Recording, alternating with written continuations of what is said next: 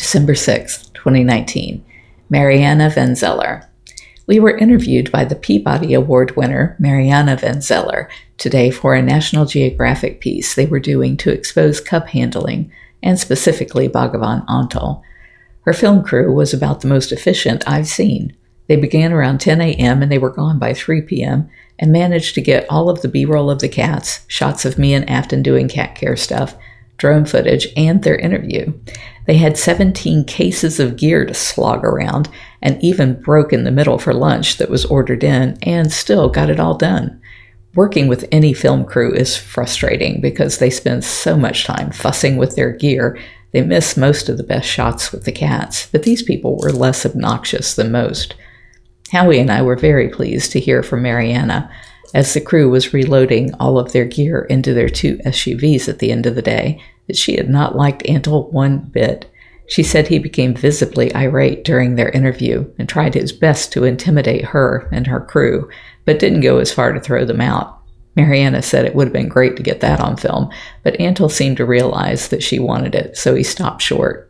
She said he was doing a lot of name calling and referring to Big Cat Rescue as a scamptuary, which is a phrase most of the cub handlers use for any place that is a true sanctuary.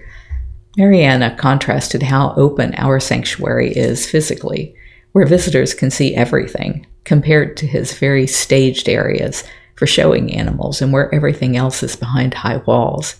She said he and his son and wives were wired for the interview and went behind the walls to decide on which cat to use Antle was saying, quote, not this one because it has an eye infection, unquote, and, quote, not this one because of the injury, unquote, which further emphasized that people only see what he allows them to see.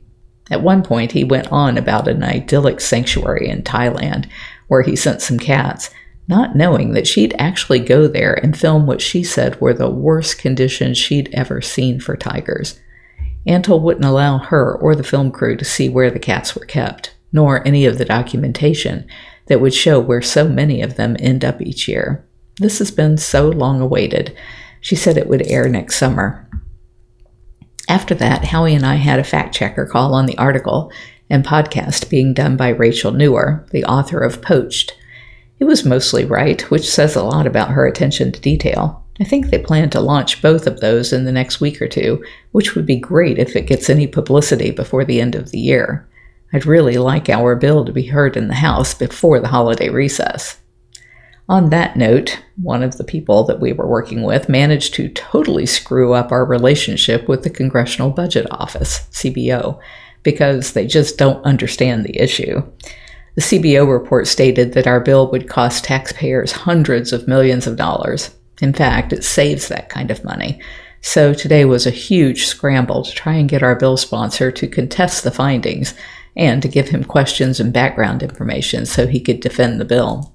This was a huge strain on Howie, and he was barely able to answer Mariana's questions today. When I could see when I could see that there just wasn't going to be an answer coming, I'd jump in and answer, but I know he felt bad about it. If you're enjoying my diary, please like, share, and subscribe. You can find other ways to connect to me over at bigcatrescue.org forward slash carol.baskin.